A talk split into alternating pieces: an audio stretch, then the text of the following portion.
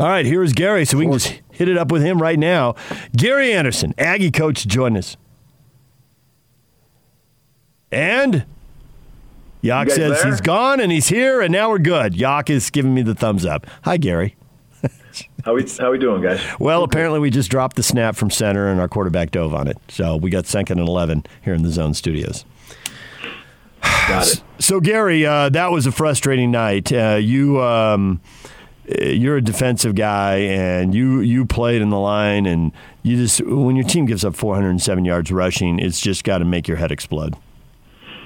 Yeah, it's tough. Um, there's no doubt about it. But uh, you know, it, it is what it is, and we are where we are, and uh, we got to continue to fight and battle. And a ton of credit goes. That was as physical as offensive line that I've been around for a long time. Um, they did a tremendous job. The, they got at least three to four really good backs. Um, a big giant tight end that's a physical kid. That's uh, you know, so we uh, give the credit to them and we have to understand where we are and why we are where we are, and uh, not let any of those be excuses, but be opportunities to, you know, get better. Um, and that's exactly where we sit. And you know, it's uh, you look to where we were a year ago and, and how we played with those guys, and it, it doesn't really matter. It's a bunch of new faces. It's this. It's a bunch of that. That all doesn't matter. We have to be able to get better. We have to compete, and it was extremely frustrating. Still is.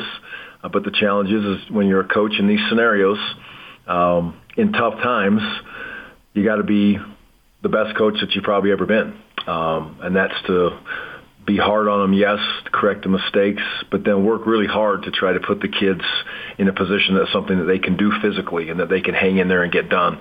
Um, and that was very, very difficult, uh, quite frankly, our first two games to be able to hang in with people physically. And um, that's hard to swallow for everybody. No one wants to hear it. The kids don't want to hear it. Coaches don't want to hear it. You guys don't want to hear it. Um, but you know, it, it, it is what it is, and we have to look at it and address it to put us in the best spot we can be to compete. So when a team doesn't have a huge margin of error, little things that go wrong can really make a difference. And two things stuck out at me.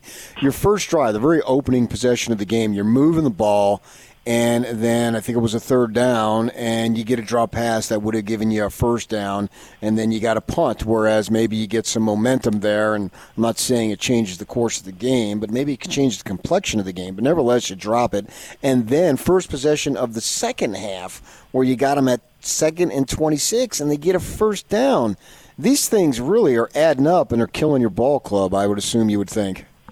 Those those plays are you're you're you hit it right on the head. Um, if you'd asked me what two critical moments were in in the football game, and there's obviously more very big plays and situations and opportunities, but I would have pointed those two exact plays out. Um, it was it, was a big drop. Um, you know, uh, Brock, a young freshman, had had a couple of those. Hopefully, he can learn from that and be able to make those plays. Uh, and I, I think that you know San Diego State's experienced defense handled it well. And you know, sometimes you can guys will get in your head, and we talk about this all the time as a football team, and I communicate with the kids that experienced football players at this level are going to get into your head both physically and mentally. And uh, I believe that happened a little bit in that situation, that scenario from there when one drop, well, suddenly we got another one and that wasn't good. And then the, you know, the big play, um, we got in a position where they're going to be kicking into the wind. We took the wind in the third quarter.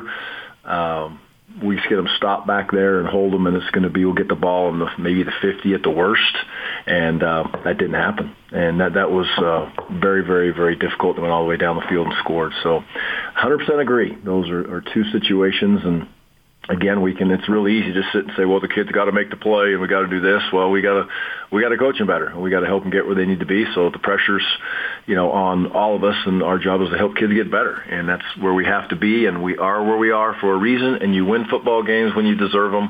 It's not the first time in my life I've been in this spot, and so it's my job to make sure I I help the kids as we get through the the next six games.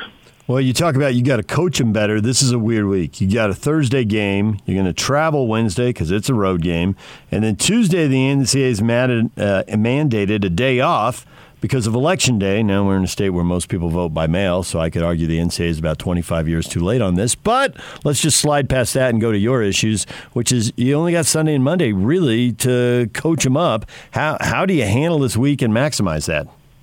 Well, we we practiced last night, so we brought the kids back in. Coaches were in here bright and early on Sunday morning. Uh, we practiced and uh, watched the film of San Diego State and uh, also the uh, intro to Nevada yesterday, and then went out and practiced. And this to, to be a normal Monday for us. Kids will come in here and practice this afternoon, uh, which is you know, a, a Tuesday, a Wednesday practice actually. So, uh, but the time will be the same today. Tomorrow we actually can practice until 10 o'clock, and that's when they shut us down. Is 10 a.m. tomorrow, so um, we can be here in the morning and get a practice in, and uh, away we go.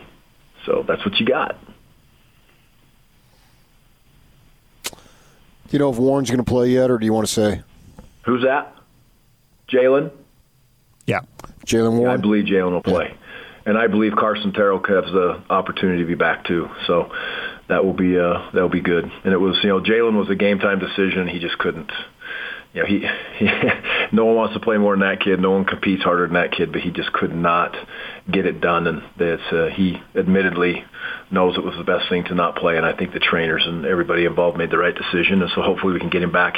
Could he play today? No, but I think he'll play by the time we get to uh, to Thursday. And hopefully Carson will be there with us for the first time this year. So, looking ahead to the Wolfpack, I can argue you've played the two best teams in the league so far, but I think I can argue Friday morning there'll be a decent chance you will. By then, you will have played the three best teams in the league. And I know it's a team game, but also when you have one matchup, you can really beat it into the ground. And Romeo Doubs had six catches for 211 yards for Nevada as they beat UNLV 37 19. And I was watching that game, and they threw him a long pass, hit him over the top, and he got down to the one, and they punched it in. And then they got the ball back, and like three minutes later, they're like, screw it, we're throwing the ball to him over the top. Don't outthink the room here. And they get a 65 yard touchdown. Now, he also had the game winning touchdown catch in overtime against Wyoming. So I know it's a team game, but is he priority one, two, and three? Well, I'd say the receivers are priority one, two, and three, and there's three of those guys at least that are really good players. Um, and a quarterback that, uh, gosh, he's he's just really grown up. Um, he is a a really talented player.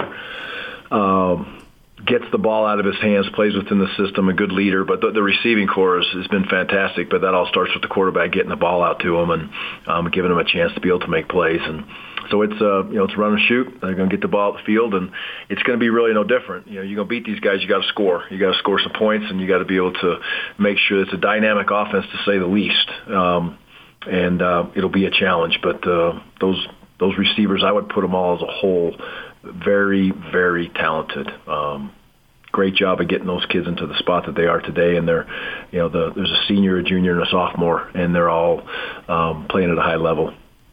Big, tall kids. You talk about the quarterback, Carson Strong. He has thrown 230 consecutive passes without an interception. I don't know that you're going to break it, but uh, I mean, can you find a way to get them rattled a little bit, at least to maybe hurry up? Yeah, well, the thing about the, the, the run and shoot offense as a whole, and they'll do more than the run and shoot. They'll jump into some two back stuff and you know move it around and do some things. But the the the, the whole main offense as, as a whole, where they start is definitely within the run and shoot, and that's where they live in. So you, you've got to be able to push the quarterback. A year ago, you know, I thought we did a really good job in this game of being able to get the quarterback off his spot. It was a different quarterback. Uh, this kid is again the way he spins it and gets out of his hand is highly impressive, especially the way he throws the deep ball. But you have to be able to do different things in, in the back end. I think if you just show one coverage, if you just show one scenario, one situation to them every single time and just play, you know, we're going to be a man cover team where you better be very, very gifted um, at the corner position and because they're very gifted at the wide receiver position. And, you know, so on as you go down the lines. And there's a matchup problem with number 19. I apologize. I should know his name. I don't know it right off the top of my head, but uh, he's, he's a tremendous player um, so you know you, you got to go out and take your spots, but it all starts with disrupting the quarterback a little bit. Cole Turner is number 19's name. He is 6'6", 235, 40 pounds, and and runs uh, like the wind. So he's he's a special kid. So there's all the X's and O's in the football and the matchup, and then there's also kind of the psychological element. What do you do to pump your kids up? Because they have not gotten a lot of positive reinforcement in eight quarters of football so far, and, and that can be an issue aside from the X's and O's. Yeah, I think the bottom line is, is I believe we're in the situations is that you're honest. Um, with with the young men, and we are honest with them from a coaching staff standpoint. Um, you know, I'm not in every position meeting, but I know exactly the message that I'm sending out and what I've told the staff to be able to send out in these spots is, you know, it's it's not it's not where we want it to be. It's not good enough. Um, but we can't use where we're at as a crutch. And these are learning moments for football. They're learning moments for life.